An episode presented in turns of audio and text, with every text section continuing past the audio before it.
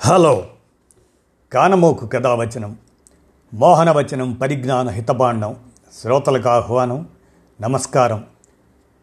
చదవదగునెవరు రాసిన తదుపరి చదివిన వెంటనే మరువక పలువురికి వినిపింపబూనిన అది ఏ పరిజ్ఞాన హితబాండమవు పో మహిళ మోహనవచనమై విరాజిల్లు పరిజ్ఞాన హితబాండం లక్ష్యం ప్రతివారీ సమాచార హక్కు ఆస్ఫూర్తితోనే ఇప్పుడు మేడూరి సత్యనారాయణ విరచిత విజ్ఞాన సమాచారంగా గ్రహణం గురించి గ్రహించాల్సినది అనే విషయాన్ని మీ కానమోక్ స్వరంలో ఇప్పుడు వినిపిస్తాను. వినండి. చంద్రగ్రహణం అంటే ఏమిటి? సూర్యునికి చంద్రునికి మధ్య భూమి రావడంతో భూమి నీడ చంద్రుని మీద పడి చంద్రుడు పాక్షికంగా కానీ పూర్ణంగా కానీ కనిపించకపోవడం. సూర్యచంద్ర గ్రహణాలు శతాబ్దాలుగా నిర్ణీత సమయాలకి వస్తున్నాయి. ఈ భూమి మీ మనుషులు లేనప్పుడు అంటే మరో జాతి నుంచి రెండు లక్షల సంవత్సరాల క్రితం ఆవిర్భవించక ముందు కూడా సూర్యగ్రహణాలు వచ్చాయి.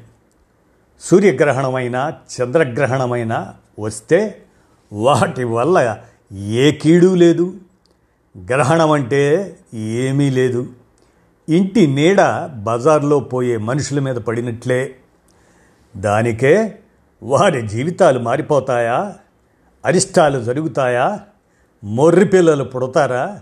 వచ్చే ఉద్యోగాలు పోతాయా? గెలిచేవారు ఓడుతారా? సూర్యచంద్ర గ్రహణాలు ఎలా వస్తాయో ఎందుకు వస్తాయో ఏమీ తెలియని నాటి అజ్ఞానపు భయాలతో వచ్చిన విశ్వాసాలు అవన్నీ చంద్రుడి సైజు భూమి సైజులో మూడవ వంతు. సూర్యుడి సైజు భూమి సైజు కంటే లక్షల రెట్లు ఎక్కువ. అలాంటి సూర్యచంద్రులను మింగేవారు వదిలేవారు ఎవ్వరూ లేరు. ఒక గోళానికి మరో గోళం అడ్డు రావడం వల్లనే ఆ గ్రహణాలు. వాటికి గ్రహణాలు అని పేరు పెట్టడమే సరికాదు. ఆనాటి భాష అది. అవి ఖగోళ వింతలు.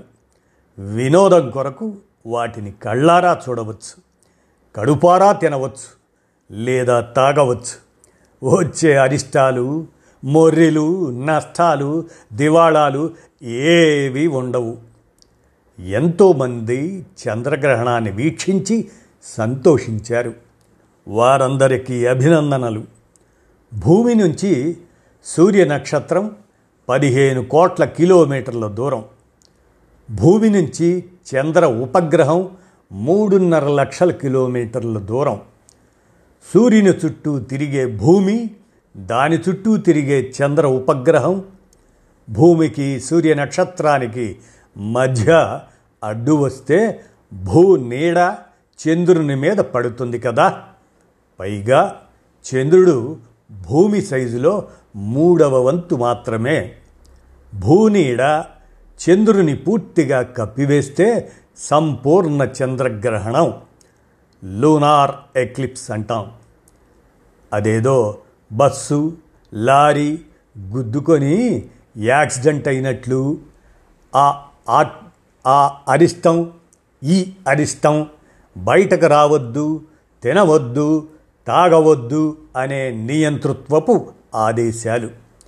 గ్రహణాల ప్రభావం ఏమీ లేకపోయినా గ్రహణాల వల్ల ఏదో జరుగుతుందనే అంధవిశ్వాసాల ప్రభావం వల్ల ఆలోచించలేని ప్రశ్నించలేని విశ్వాసుల చర్యల వల్ల చాలా నష్టాలు జరుగుతున్నాయి.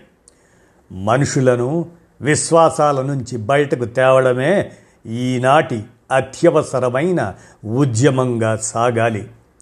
బోధ ద్వారా ఈ ఉద్యమం సాగాలి. గ్రహణం వచ్చేంత వరకు ఆగనవసరం లేదు. గురుత్వాకర్షణ ప్రభావం మనసు మీద ఆలోచన మీద నిర్ణయాల మీద సంకల్పాల మీద ఏమీ ఉండదు.